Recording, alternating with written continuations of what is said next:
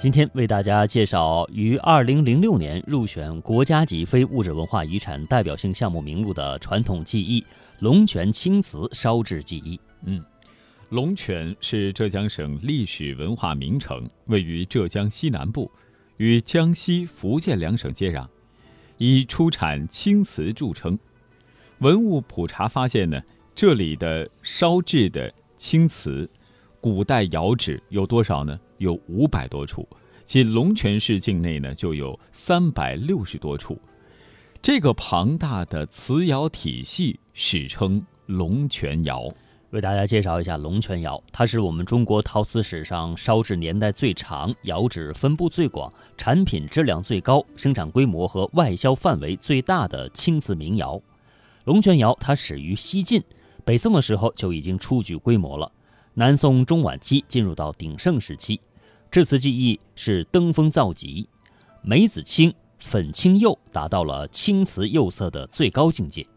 传统龙泉窑中的哥窑和官汝定钧等窑并称为宋代五大名窑。嗯，那么接下来呢，咱们来继续关注龙泉窑。龙泉窑的青瓷技艺啊，推动了各地瓷窑的发展，从南宋到明代。福建、广东沿海和江西一带的瓷窑呢，是纷纷烧制出类似龙泉青瓷的产品。龙泉窑青瓷在国外也有重大的影响，比如说宋元时期就有大量的出口。这相关的史料当中还有一些记录，比如说，其中有一段是这样的：从中国东南沿海各港口起，沿着海道一直到。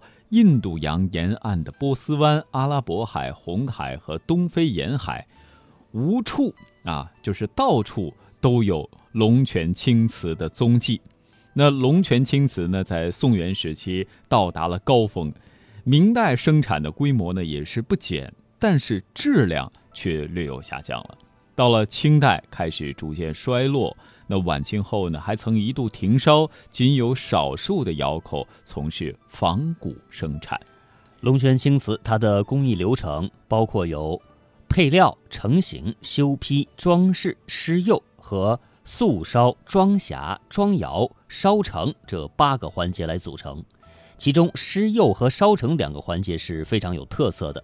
那么坯件干燥之后进行施釉，可以分为荡釉、浸釉、涂釉、喷釉等几个步骤。后釉类产品通常要施釉好几层，施一层素，素烧一次，然后再施釉呢，再素烧，这样如此反复四五次才能行。最多的要施釉十层以上，然后才能进入正烧。素烧温度会比较低一些，一般呢是在摄氏八十度左右，八百度左右。哎，那么。釉烧会在摄氏一千两百度左右，按照要求呢，会逐步的升温控温，还有控制窑内的气氛，最后烧成成品。刚才说了，南宋至元代前期，龙泉窑曾经烧制是非常鼎盛的哈，它的薄胎原釉器物，施一层釉烧一次，最后呢可以达到十余层。那么有关于龙泉青瓷的制作过程，我们来听下面的专题介绍。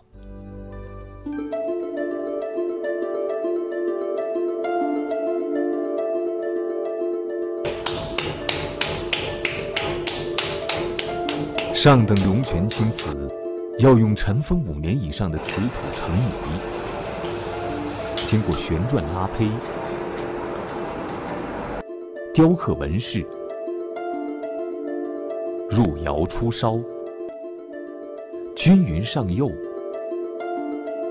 二次烧制等几十道工序后，最终成器。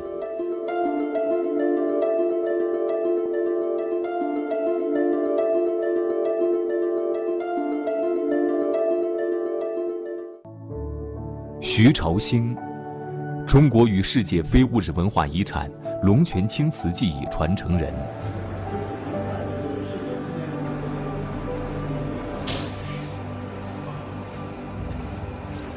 怎么样鉴别青瓷好坏？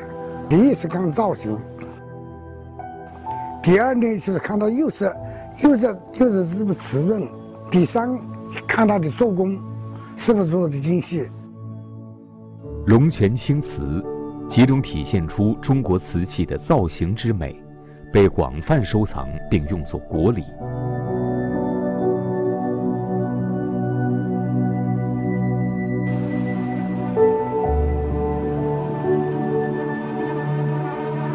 六十年的制瓷生涯中徐朝兴独创跳刀技法在胚胎上用跳跃的刀法雕刻出细腻连贯的花纹。烧出的瓷器给人一种生动活泼的美感。难在哪里？像这些地街头街在哪里，人家看不出来。这里下刀都是收刀，这个这个不是三年五年来学会的，是也就是功到自然成。他最大的心愿就是把毕生的龙泉青瓷经验所得，毫无保留地传给一代代新人。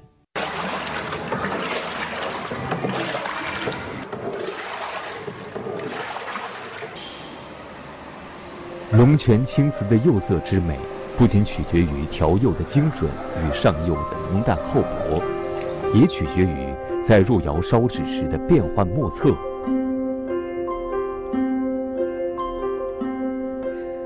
这套青玉系列，素面朝天，以釉取胜，追求把青瓷做得像玉一样纯正、饱满、素雅、温润。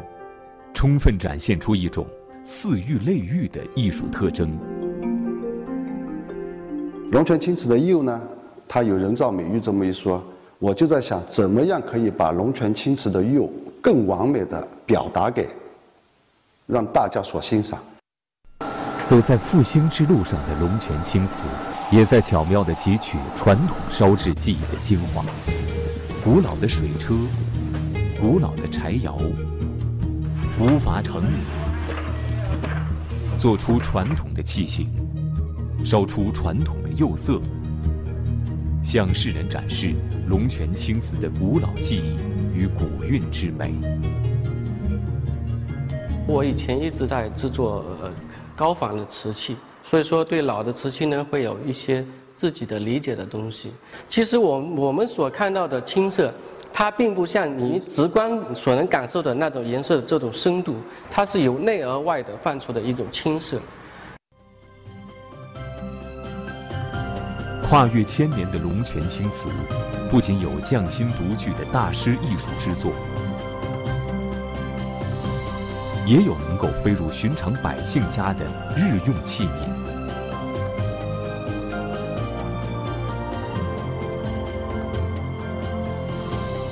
全青瓷以自己独特的方式，展示着中华文化的永恒魅力与生活之美。青瓷烧制啊，不仅是一种技术，而且呢是一种艺术。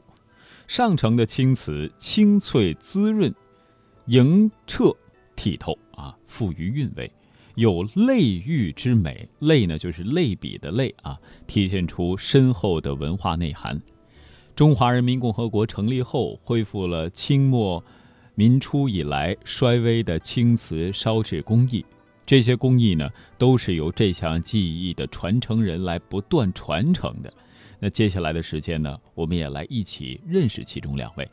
呃，第一位呢就是徐朝兴，刚才在我们的专题当中也为大家采访到了哈，他是第一批国家级非物质文化遗产项目龙泉青瓷烧制技艺代表性传承人，中国工艺美术大师。他在一九五六年进入了龙泉瓷厂学艺，师从李怀德，从事龙泉青瓷的恢复与研究工作。他在继承传统龙泉青瓷工艺特色的基础上，不断的摸索锐意创新，形成自己独特的技艺特点和艺术风格。主要体现在对器型的把握、工艺精细程度以及釉色的均匀薄厚、装饰手法、肌理纹理的处理上。他相继开发和发展了青瓷玲珑、薄胎青瓷、点缀纹片、镂胎装饰等新的工艺，得到了陶瓷界的普遍赞誉。同时，他还积极从事教学工作，先后授徒好几个人，多次受到了中国美术学院邀请进行技艺的辅导。他的代表作品有《中美友好玲珑灯》《万邦昌盛吉庆瓶》《割地混合三环瓶》等。嗯，咱们再来了解另外一位，他的名字啊叫李振。李振呢，生于龙泉青瓷文化传承地宝溪的青瓷世家，祖辈呢是李君毅、李怀德等，曾为传承和复兴青瓷传统烧造技呃技术哈或者叫技艺做出重大贡献的人。那现在呢是李氏青瓷的掌门人。李振呢，对南宋官窑的釉色研究取得重大突破，尤其是支钉烧，这是哪几个字呢？支就是支线的支，钉呢就是钉子的钉，烧就是烧制的烧。呃，这对于支钉烧技艺啊，更是让李振声名鹊起。那作品呢，也是多次获得了国内外评选的金奖。接下来呢，也是邀请你一起来听听李振对。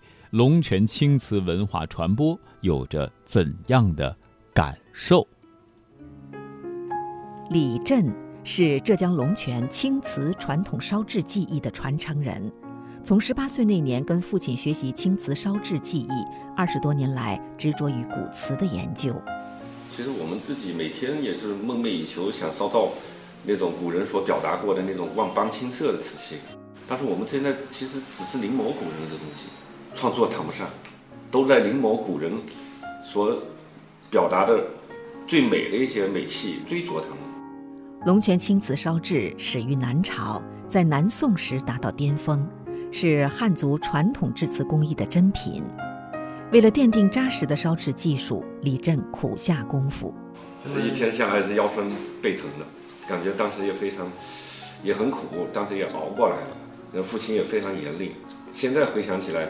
哎，当年熬的这几年苦啊，打下来的基本功还是觉得哎，把现在还奠定了很好的一个基础。为了追求极致的釉面，李振不怕失败，敢于探索。在工作室里头上完釉之后，下班回去了。下班回去，我有时候想想不行，半夜爬起来又再上一遍釉，有时候甚至再上两遍釉。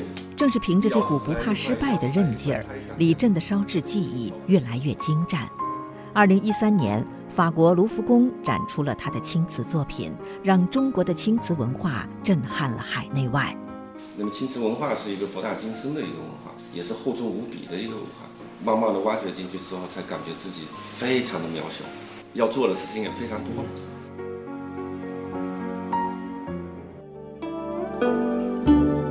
中华风雅颂，今天呢，首先和您一起了解的是关于龙泉青瓷。那么接下来呢，咱们继续来关注，目前呢，这龙泉青瓷有着怎样的特征和变化呢？给大家举个例子，天下龙泉龙泉青瓷与全球化特展正在北京故宫博物院敬圣斋举行，那展期呢是将持续到十月二十号。第二阶段的展览是位于浙江省博物馆，那展期呢是十一月十五号到二零二零年的二月十六号。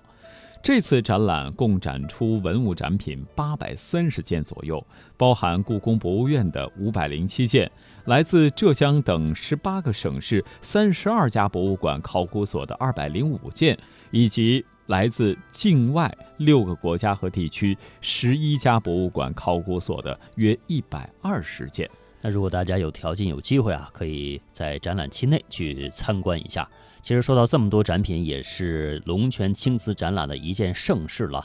我们的记者呢，也是到这个展览的现场参观了展品，并且采访了工艺文博讲解员李爽。我们就来听一听专家为我们介绍这次展览的盛况以及龙泉青瓷的工艺历史。这次这个八百三十三件啊，呃，它是什么呢？它是一个是就是说是那个，呃，它所收藏的呃博物馆啊，或者是文文物文物保管单位啊，呃，四十多家，而且是包括是不同国家的，对，有不同啊，在这个斋宫和景仁宫啊，呃，这个展示。我们平常那个看展览，如果说这一个呃瓷器的专题的展啊，说有上几件宋瓷，那就不错了。哎，你你你这次，那你真是一饱眼福，确实好。哎，所以就说咱们在那儿看了有一个来小时吧，而且它有一些个东西呢，你比如平常咱们所说的啊，你比如说紫口铁牙儿，哦，看过，这听说，对对，这听说。那什么是那个标准器？嗯啊，或者叫标本件那你到这儿看看，对，哎，对吧？而且它是什么呢？它这个源流跟你说特别清楚，对，它是从早期的年代的开始划分，这个年代这断代一代一代的这么着让你看的非常清楚。包括它的什么呢？包括它的这个生长期，嗯，哎，这个这个后来的这个呃，逐渐的有有有官窑了，再后来是它的全盛期、全盛期啊衰落期，对，他把这东西都给你摆出来。你这个很多东西啊，它成系统，你看着它就明白了。哦，平常其实见到这些很精品的龙泉青瓷，呃，尤其是南宋器，其实真的不太多见，而都是各博物馆的很好的东西。我的天呐，你会觉得这个太珍贵了。啊，成系列，对，成系成系列。哎，这样吧，一开始先跟我们大家讲讲什么是龙泉青瓷吧，您的理解。嗯，它这个呢是首先呢说呢，这个瓷器啊，不光是这个龙泉青瓷，还是其他的瓷器，这个天下这个各种花色的这个瓷器，应该说呢，它是青瓷呢是他们的母系。哎，就是说你得有母亲，你才有孩子呀。你其他的是白瓷也好啊，或者是说是各种各样的彩瓷也好啊，都是出自于青瓷。嗯，首先呢，这个最早出现的那就是青瓷。嗯，哎，而且是什么呢？现在我们能够能够追溯的比较早的，得能追溯到商代。哦，商代啊。呃，但是那个时候它是什么问题啊？那个时候它那是咱们只能叫它是原始瓷啊。哎，因为什么呢？它呃，这个瓷啊要晚于陶，这是肯定的啊。对，哎，它但是呢，陶呢在瓷之前呢，已经就开始上彩釉了。没错。哎，或者是呢，这个陶呢，它在窑里边烧的时候呢，它这个窑里头，因为它烧的过程当中，它一定是被烧的这些个呃物件啊，它一定有水汽往上升腾。嗯哼。往上升腾的话呢，它窑里边呢就会往下掉这个窑泪。对，是的。啊，就像咱们那个蒸东西蒸锅似的，水蒸气。哎，你你它它就会掉窑泪，掉窑泪呢，这个窑泪呢掉到这个物件上之后呢，就会扒在物体表面，哎，形成一个亮斑。哎哎，后来人们呢就觉得这个东西，哎，这个很漂亮，很很好看的，所以后来呢就是仿造那个窑泪的那个成分，哎，然后往上就上釉了，嗯、那就是那就叫彩陶。嗯，哎，这个最早的彩陶就是，当然也有是不是由于窑类啊，是往上故意画的，对，它有画那是多。但是由于窑类这种产生的，它容易造成什么呢？它容易造成一个，就感觉是像玻璃体似的这样釉面的感觉，哎，有釉面这种感觉了，所以感觉很美丽。啊、哎，所以逐渐的什么呢？逐渐的人们就开始就是考虑，我这个我这个物件让它怎么什么呢？让它怎么不透气啊？哎，不漏水，对，让它更好用。刚开始是从实用的角度。来去这个做这个哎做这个做这个物件，嗯、那再后来呢，就是考虑它要美丽，更更更好看。一开始都是审，一开始都是实用，呃实用，到后面都慢慢加审美了，呃加审美了。对，呃加审美了呢，它呢这个商代的时候呢烧出的什么呢？是原始瓷，但是呢已经知道了是什么呢？它那时候已经是瓷土了啊，已经是瓷土为胎。这个胎呢，呃，南方的朋友就说是胎。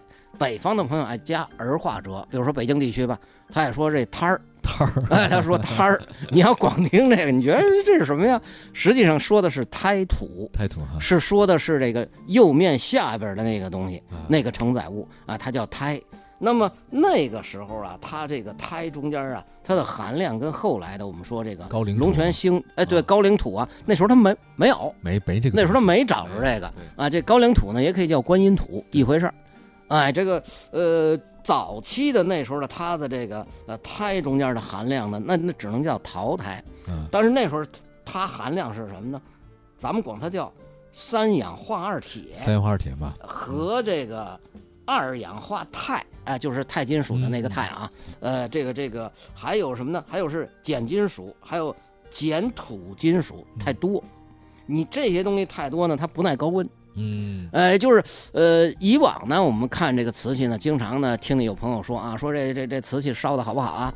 说外国人他怎么老烧不出来啊？说炉温不够，啊，不够多少？不够一千两百七十度，那就是一般的人他是啊强调的是炉温啊，但是实际上呢，这里边呢不光是炉温的问题，你还得有那个你本身你那个胎土是不是金烧？对你，如果你胎土不金烧，它就会发生一种问题，就是你烧烧烧烧，就跟那个就跟烧成焦渣子似的了，嗯，就烧过了，烧过，你也烧不出好看的东西来。嗯，所以后来是什么呢？所以呢，它呢那时候的东西，它是胎土，它不耐高温，嗯，所以你再怎么上釉，它没用，东西它不会好看，不会好看，就只有是什么呢？只有是用这个三氧化二铝比较高的这个瓷土。三氧化二铁还是铝？三氧化二铝，三氧化二铝啊，就是你抓一把土啊，这个土泥土中间啊，它含有一定的铝的成分。嗯，哎，它呢这个铝的成分有多有少，它不一样。嗯，所以是什么呢？所以就是咱们所说的那高岭土，就是这个。哎，它这个三就是氧化二铝就哎就是很多啊，含量多。呃，还有就是说是含这个含量呢比较多的瓷土。嗯。啊，它可能它不是呃，就是高岭村那儿抓的那土，嗯。啊，但是呢，它是含量是近近近似，色相可能不一样，嗯，哎，不见得是白的，啊，就咱们说龙泉青瓷也是，那个那个胎里边不见得都是白的，因为咱们看见有几个是那个露胎的那个。紫的、红呃褐的，哎，对，你看那个什么真武大帝什么的啊，什么观音什么的他露露个脸儿啊，对，哎，他那里边那个胎，证明不是白的，含铁比较多。哎，是漏胎的，对，它它呢是什么呢？它呢这个你只有用这高岭土，或者是呢用这个三氧化二铝较高的这种土，嗯你烧出来，它才是什么呢？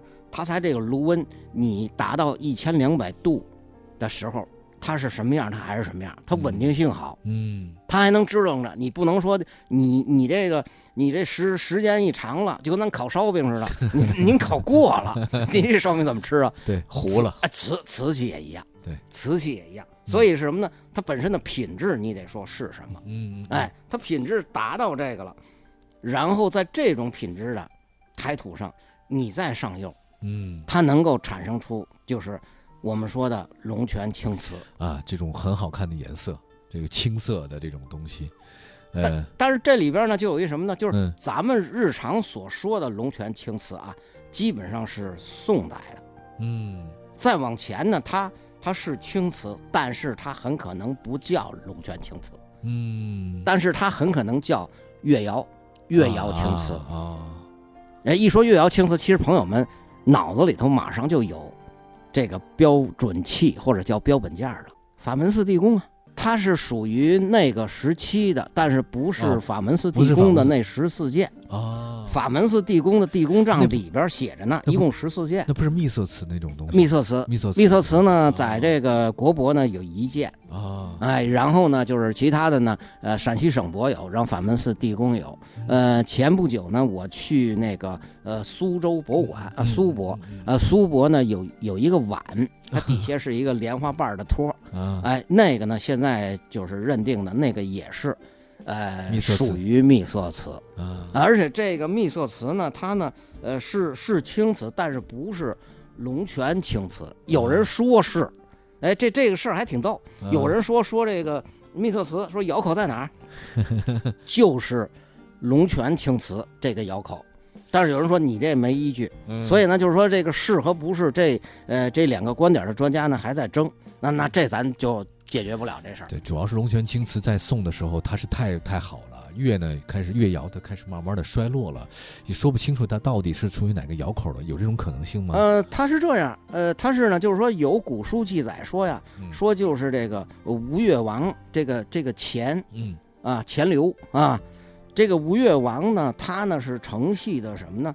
他承系的是这个石敬瑭的那个 宗宗属国，那 石敬瑭那政权是他的宗属国。明白。说他呢很可能呢给石敬瑭呢还进贡过越窑青瓷，说这个越就是那个吴越国那个越。哦，哎，所以就是说，咱们那个法门寺地宫呢，那个也是中唐之后的事儿，哎，然后呢，那个皇帝呢，他给这个法门寺地宫呢进贡了十四件儿这个青瓷，啊哎，就是就就是秘秘色瓷，因为它是什么呢？因为这东西它太复杂，秘不是人，它秘方啊，秘不是人，所以叫秘色瓷。那咱们现在知道了，它就是呃呈现这个绿绿颜色的，青绿色儿，哎，青绿色儿，青绿色儿，哎，所以说跟这个呃跟这个龙龙泉泉青瓷呢，应该是一个一脉相承。也一个一个系统的，也啊。也也应该是有，所以有人说呢，说那个窑口现在你没找到，说很可能就是，就这儿附近。哎，就就这儿烧的，就就这儿烧的。说就这儿就这儿烧的，哎啊，那这个地方离福建也不算特别远啊，呃，它是它是什么呢？都是是在浙江这边儿。浙江南呃部嘛。现在呢嗯是这个